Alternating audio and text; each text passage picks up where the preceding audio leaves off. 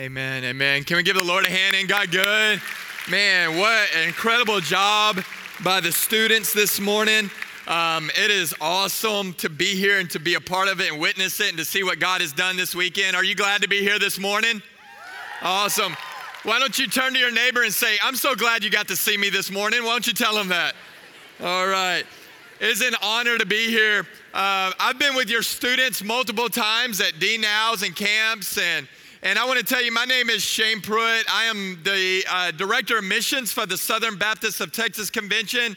And on behalf of the convention, we want to tell you, church, thank you so much for partnering with us and advancing the gospel. We love your church and we adore your pastor. Pastor Danny Forshee is a great friend of me and a great pastor. So we love him. So it's an honor to be here. If you have your Bibles, and I hope that you do, if you'll turn to Second Corinthians chapter 5. 2 Corinthians chapter 5. 2 Corinthians is right after First Corinthians. Does that help anybody? So go ahead and turn there. And if you have uh, your bulletin that you received on the way in, there's a section for notes. I want you to write down three quick things. Um, and then get something to write out, uh, write with as well. So if you have a pen or pencil or highlighter or lipstick eyeliner, whatever you got, get that out and we're going to jot down some things. All right, so I got a couple minutes here, and I just want to share some things with you that I pray will be a blessing to you in the days and weeks and months and years to come. And so, church, I want to tell you, I've been with your students all week, so they know this. I get excited about Jesus, I get passionate about Jesus. So, hey, I love amens and praise the Lords and hallelujahs. I welcome those. In fact, church, I'm going to make a deal with you. For every amen, praise the Lord, hallelujah, I hear, I'm gonna take 30 seconds off the sermon. How about that? All right, there you go. Let's look at it. Second Corinthians chapter 5, verse 17. If you're with me, say, uh-huh. All right, look at this. It says, therefore, if anyone is in Christ, turn to your neighbor and say, anyone. Turn to the other neighbor and say, anyone. Turn to the person behind you and say, anyone. That messes everybody up, right? Look at this. If anyone is in Christ, he is a new creation. And the church should say, Amen. The old has passed away. Behold, the new has come. Is anybody happy about that? Anybody excited about that? Anybody got some things in their past they're not proud of? Anybody been through some stuff? Anybody had to, anybody ever had to say the word oops before? Aren't you glad that the gospel has made the past the past? And the new has come. I love it. Listen, in the gospel and in the message of the gospel, we are not just spectators of the cross, we are participants in the cross. What does that mean? That Christ died so that the old me would die. That Christ was buried so that the old me would be buried, and Christ busted out of the grave so a new me can live. Amen? And it changes everything. You know what that's good news? Because I told your students this this weekend is that Satan is a punk, isn't he? And doesn't Satan always want to distract you by bringing up your past? Has Satan ever done that to you? Brought up your past? Hey, God doesn't love you. Remember when you did this? Hey, God could never use you. Remember how you did this? Satan's always bringing up your past. Church, this one's for free this morning. Write this down. The next time Satan brings up your past, bring up his future, he loses. And you have victory in Christ. Everything changes. It's all new. So, you know what that means? That if I am a new creature, then I now care about what my Creator cares about. The things that He loves, I am to love. The things that burden Him, I am to be burdened with. The things that He's compassionate about, I am to be compassionate about. It changes everything. It means this I can no longer go through life staring at my own belly button. I must look up and notice the hurt around me, notice the brokenness around me. And it begins with God's people. How many of you say, Shane, our nation needs revival? How many of you say that? But listen, our nation will never see revival until the churches in our nation see revival. And our churches will never experience revival until the people that make up the church experience revival. Revival starts with God, but comes through his people. and may it start with us. And so I want you to write this down this morning, real briefly. Write this down. I am a new creation. And because I am a new creation, God has given me three things. Number one, He has given you a ministry. Look at verse 18. Because I am a new creation, God has given me a ministry. Look at verse 18. It says, All of this is from God, who through Christ reconciled us to Himself and gave us. Turn to your neighbor and say, Gave you. Turn to your other neighbor and say, Gave you. Gave us what? What does your Bible say? The ministry of reconciliation. Church, if you're here today and you say, Shane, I know without a doubt that I am bought with the blood of Jesus and the Holy Spirit of God lives inside of me, if you know that without a doubt, would you just raise your hand? Hey, now keep them up, keep them up, and look around. Look at how many ministers of the gospel we have. Listen, if you're a Christian, you're a minister. If you're a Christian, you're a missionary. See, most of the American church is set up this way we get saved, then we sit on our blessed assurances on a bunch of padded pews, going to a bunch of potluck dinners, waiting for the rapture bus to swoop down and pick us all up, right? And then we watch all the professional Christians do the ministry. Who are they? The staff. So we sit and watch all the staff do the ministry, but when the staff doesn't do the ministry how we think they should, then we send them an email in Jesus' name. Pastor, have you ever gotten any of those? Listen, the job of the staff is to equip the saints for ministry. You know who that is? You. You have a ministry. You have a mission field, and you say, Well, preacher, what's my mission field? Everybody, I want you to do this with me. Everybody, look down at your two feet. Everybody, I want you to look down at your two feet and you say, Well, preacher, what's my ministry? What's my mission field? See your two feet? Do you see that ground between your two feet? That ground between your two feet at any point of the day is your mission field, it's your ministry. So that means this your family is your ministry. How many of you agree that's a tough ministry? Can we be honest? Because we'll look at them and say, hey, they got the same last name as me and I don't even like them very much, right? Think about it. Every family has at least one weirdo in it the weird uncle, the weird cousin, right? I want you right now to think of who the one weirdo is in your family. And if you can't think of anybody, it's you. You're the one. But it's a ministry. Listen, your neighborhood, your neighborhood, that's your mission field.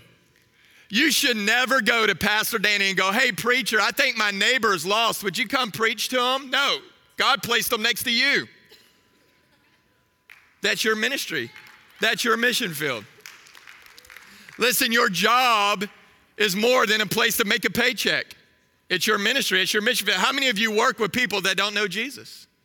Students, students, I've been with you all weekend. Listen, school is more than a prison, it's your ministry, it's your mission field. And listen, students, you hear all the time that you're the future of the church. And I know what we mean by that, meaning you're the future leaders, the future pastors, future missionaries. That's true. But hear me, students.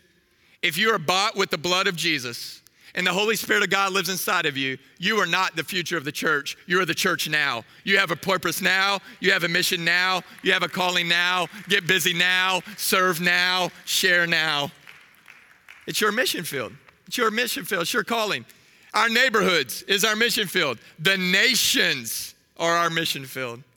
I have a dear friend with me today. Kenneth Wago is a dear friend of me. He's a, Congo, he's a missionary from the Congo. He's here worshiping with us today. We have a mission field. Every single one of us, if you're a new creation, number one, he's given you a ministry. Number two, write this down, he's given you a message. So you have a ministry. Number two, you have a message. Look at verse 19. That is, in Christ, God was reconciling the world to himself, not counting their trespasses against them and entrusting to us. Turn to your neighbor and say, entrusting to you. Well, what did he entrust to us? What does it say up here, church? Entrusting to us the what? Message of reconciliation. He's entrusted you the message. What is the message? It's the gospel. You know what the gospel is? Good news. How many of you agree the world needs good news?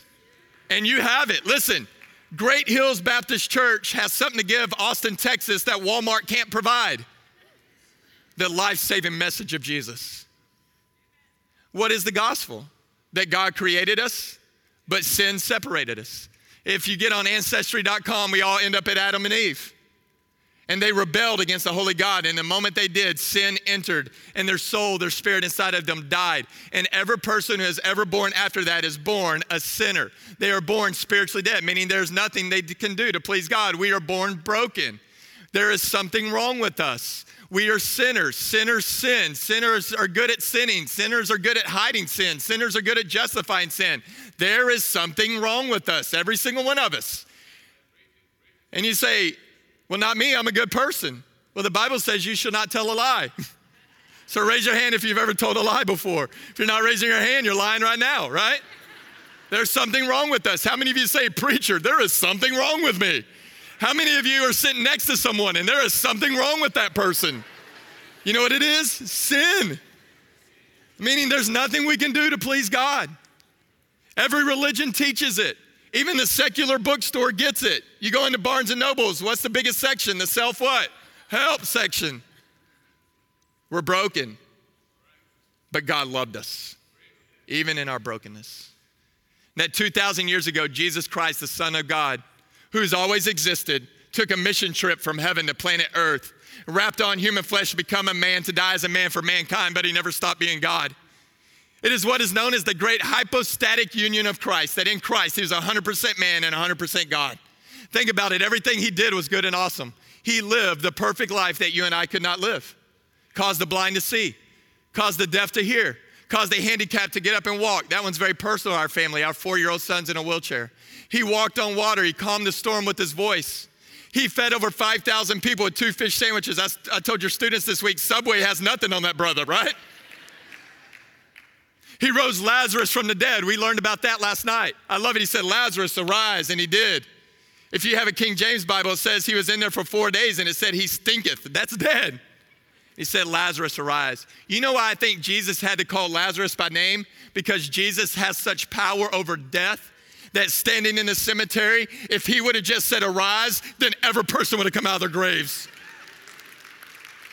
And here's Jesus, the Son of God. And at 33 years old, it was the greatest act of love ever. This is the greatest news ever that Jesus took our place on the cross. When they shoved a crown of thorns on his head, that should have been me. When they spit in his face, that should have been you. When they nailed him to the cross, that should have been us. But our great God took our place as the perfect sacrifice and as the perfect substitute. And he died there then they took this lifeless body off the cross and they put it in a borrowed grave. And you know why they put the body of Jesus in a borrowed grave? Because he wasn't going to stay there long. Because three days later, he did what Buddha did not do. He did what Muhammad did not do. He did what Joseph Smith of Mormonism did not do. I'm from Waco. He did what David Koresh could not do. He busted out of the grave, showing that God the Father had accepted God the Son's sacrifice on our behalf. Jesus conquered sin, he conquered death, and he broke the hold of Satan on us. And he showed himself for 40 days. Then he climbed on top of a mountain called Olive, and right before his disciples, he ascended into heaven. Boom! Goes through the gates of pearl and the streets of gold, and through the singing angels and the bowing elders, and Jesus sat down at the right hand of the Father. Why did he sit down?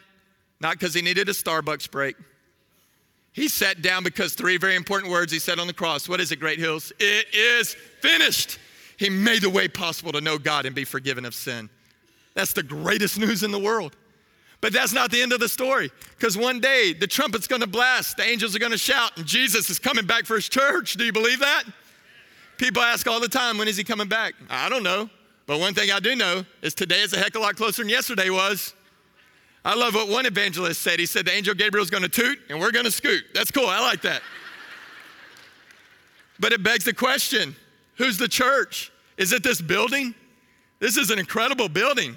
But does sitting inside of here make you a Christian? Just like sitting inside of Taco Bell is not gonna make you a burrito. We understand that, right? Buildings don't make Christians, Jesus does. And he gives us this promise if we repent and believe. What does that mean? Repent means to turn from sin, turn to a Savior named Jesus, place your faith, your trust in Him. And the moment you place your faith and trust in Jesus as your Lord and Savior, He places His Holy Spirit in you. The same power that ripped Jesus out of the grave now lives in you. The good news of the gospel is this God loves you so much that he gave you his very best Himself. You get to know God, you get to experience God, you get to behold God, you get God in you. And when God comes to live inside of you, He forgives you of sins, He gives you peace and purpose, He gives you love and joy and peace, and He gives you life. See, that soul, that spirit that was in you that was dead, now becomes very much alive. That's the gospel. The gospel is not that God makes a bunch of good people better. The gospel is that God makes dead people alive to never die again. That is good news. And you get to tell the world. You get to tell the world. God's entrusted you with the message. How many of you are really glad that someone shared the message with you? Listen, you can't be selfish with it anymore. You must give it away. Can we be honest?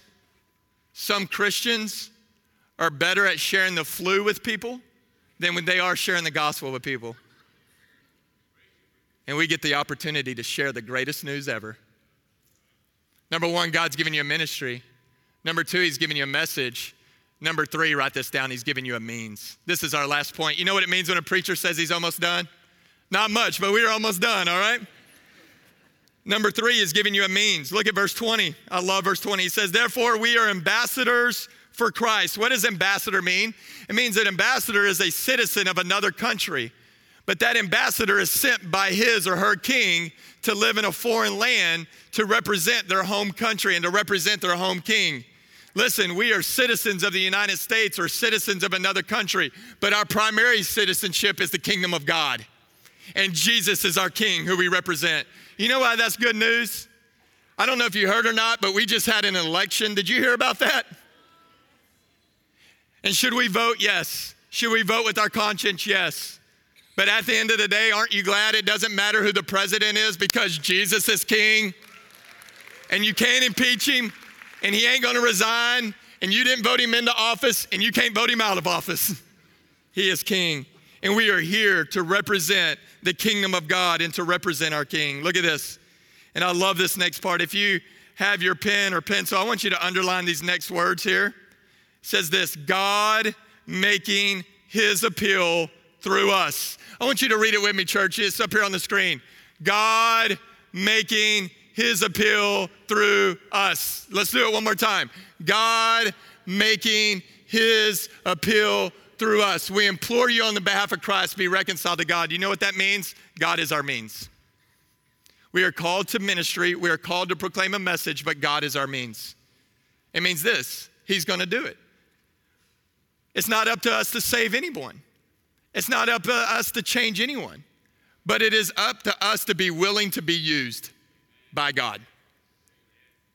You know what it means? It means we're tools in the hands of God. God's going to do the work, but He's going to use us. We're tools. See, in this generation, it's not a good thing to be called a tool. So, parents and grandparents, if your students say, You are such a tool, don't say thank you. That's not a good thing, all right? But you know what? In the kingdom of God, it's a great thing. So encourage one another this morning. Turn to your neighbor and as lovingly as you can go, You are such a tool. Tell them that. You know why that's a great thing? Listen, you know why it's a great thing to be a tool? I don't know if you remember or not, but Jesus was a carpenter. You missed it. You know why it's a great thing to be a tool? Because our Jesus was a carpenter. You know what that means? He knows what to do with a bunch of tools. Amen? He's our means. So He has called us because we are new creations in Christ, because the old has passed away, He has called us to a ministry. He has called us to proclaim a message, and He is our means. As the band comes back up, it reminds me of a certain movie. How many of you are movie fans? Raise your hand. You're movie fans, all right? Uh, I travel a lot and speak a lot, so Netflix has become a dear friend of mine. and so I'm always got this top list of favorite five movies. I mean, it's ever changing. Right now, my favorite movie is still the movie Tombstone. You ever seen that movie? All right. Number two is the movie Gladiator. You ever seen that? Number three is the movie Braveheart. As you can tell, I love man movies. That's why number four is The Notebook. No, I'm just kidding, right? Number four favorite movie of all time. Don't judge me. I have four kids that are 10 and under. Number four favorite movie of all time is the movie The Lion King. You ever seen the movie The Lion King? Now, in the movie The Lion King, it starts out with the Lion King, the dad lion. What's his name? Mufasa. Mufasa is standing on top of Pride Rock with his son Simba. Do you remember that? And he says this Simba, everywhere the light touches is our kingdom. But out in the land of the shadows, don't go there. That's the enemy's territory. Because there was an enemy, Scar. And Scar had these little workers, the hyenas. Do you remember that? But here's the problem is that Simba had a little girly friend. What was her name? Nala. So here's my version of, Na- of Lion King that one day Simba goes to Nala and he says, Say, boo. She's like, What's up, stud muffin? And he goes, Do you want to go to the land of the shadows? And she's like, Uh uh-uh, uh, we are not supposed to do that. And he goes, Girl, I got you. I'm a cub stud. And then she goes, Okay, you're so dreamy. And then they go to the land of the shadows, right? And when they go to the land of the shadows, here comes the enemies, the hyenas. Do you remember this in the movie? And the hyenas start chasing Nala and Simba. And Nala and Simba, they're running, they're tripping over elephant bones, they're falling down, they get backed into a corner, and the enemy surrounds them. And here's Simba's chance to show off in front of his girlfriend. So he takes his little paw and he scoots Nala behind him and he looks in the face of the enemy and he's gonna scare them and frighten them. So he goes, Rawr! Do you remember that? And what did the enemy do? Laughed in his face. And then he gathers himself to roar again.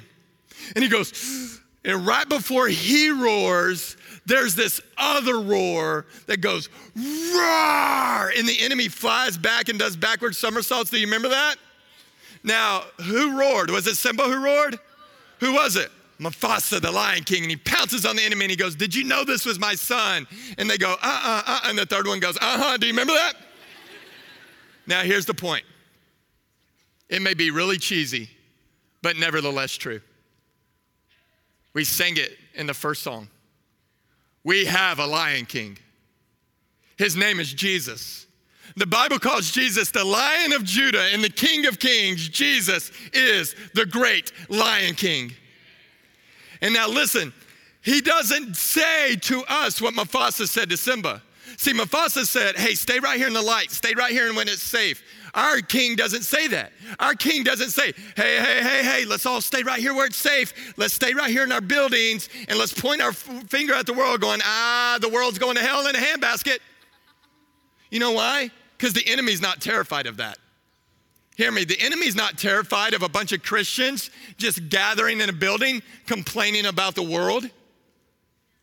But the enemy is mortified of the church of God going out in the power of God and being the church outside of these walls and pushing back darkness in the name and the fame and the glory of their great Lion King.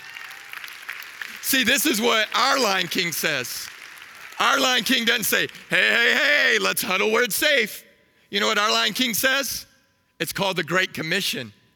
What does he say? Go. He's saying, go, charge the darkness and know that I am the light of the world and I am sending you out to be salt and light and I'm going to shine through you. Go. But here's the great news about the Great Commission is that our Lion King doesn't say, hey, go and good luck to you. You know what our Lion King says? He gives us a great promise at the end of the Great Commission. Do you remember what it is? And know that I am with you sometimes. Uh huh? What does he say? Always. So, church, I tried not to get emotional on this part. That's what he says. My people, my bride, my church, those who I've redeemed and reconciled. Go. Go to your mission field. Go to your families. Go to your schools. Go to your jobs.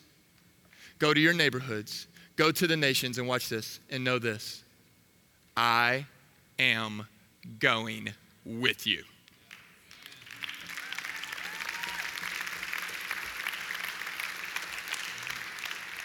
And I'm going to minister through you, and I'm gonna proclaim a message through you because I am your means and I'm gonna roar through you. I'm gonna shine through you. I'm gonna push back the darkness in the neighborhoods and to the nations through you for my name, my fame, and my glory because I am your means. I am your Lion King. And church, we get to be a part of that. That is a reason to get out of bed in the morning.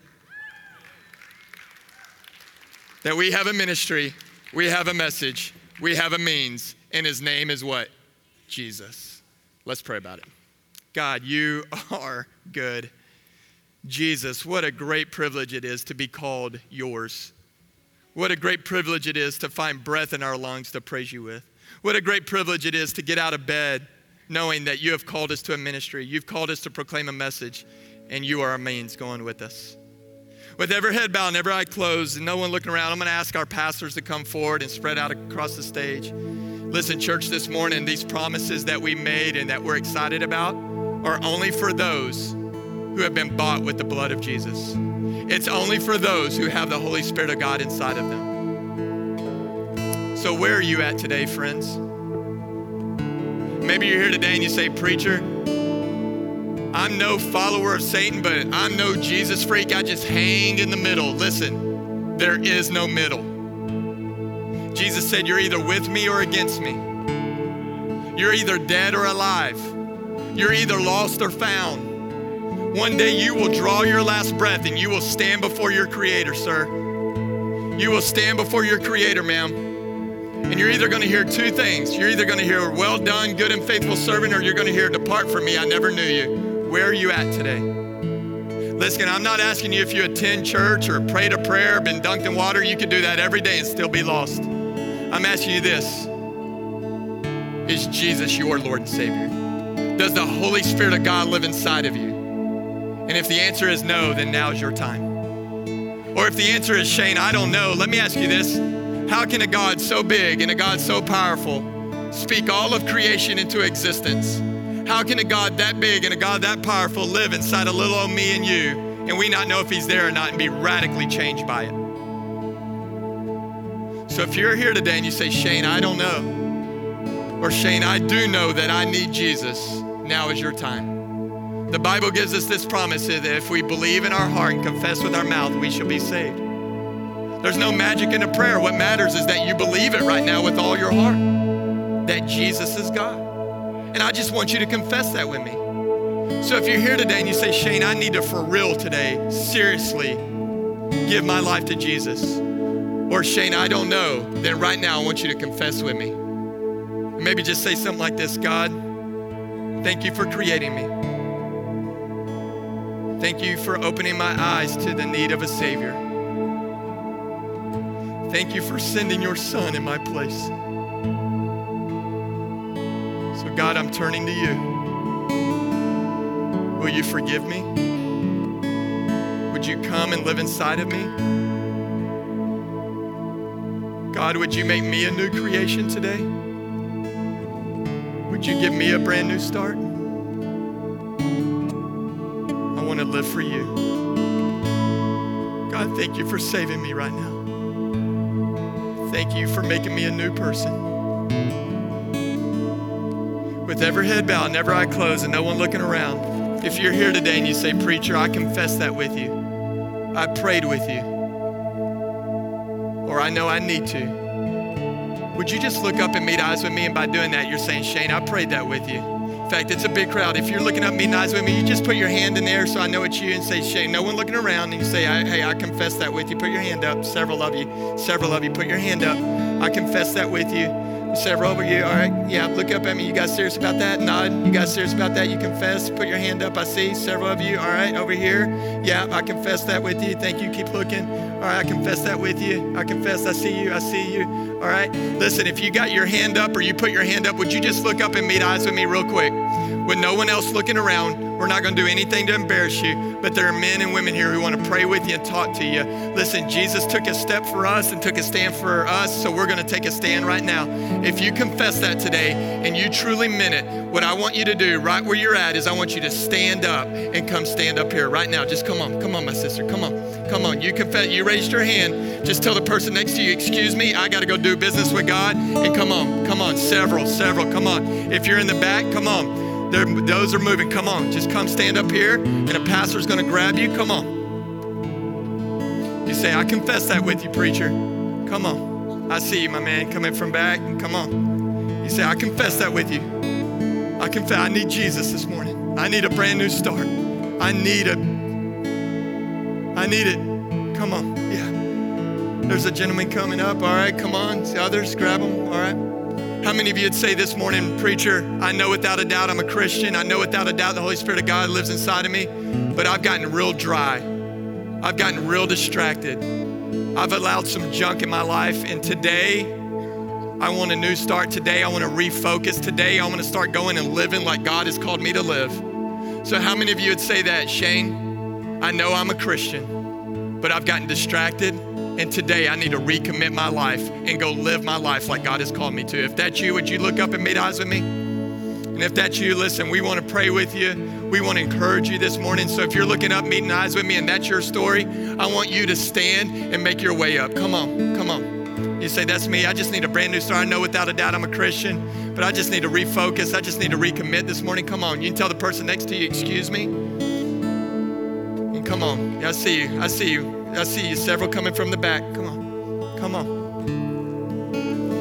How many of you say this morning, Shane, I know without a doubt I'm a Christian, I'm not perfect, but everything's going pretty good. But I saw some people get baptized this morning, and that needs to be my story. I got baptized when I was little, but saved later in life.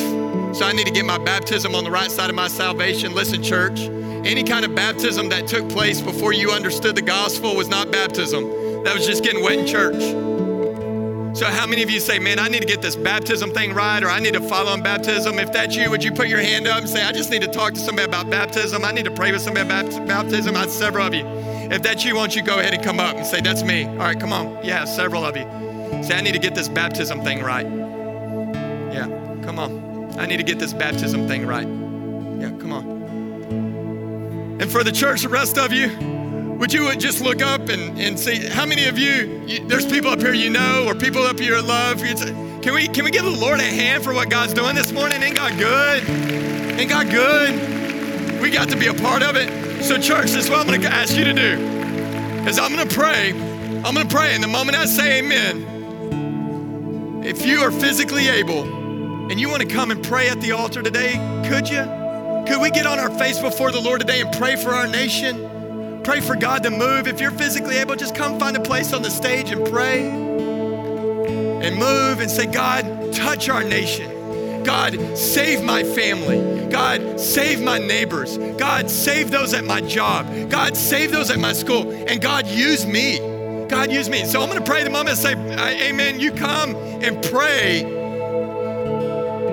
for our nation. Pray for your realms of influence. Pray that God would move in our nation. God, thank you for what you're doing. God, you are a God of life. And may those of us who possess life go and share life with those who desperately need it. God, we can't ignore what's going around us anymore. May we care about what you care about for your name, your fame, and your glory. And the people of God said, Amen. Would you stand and feel free to come, stand and sing, have freedom in Christ this morning?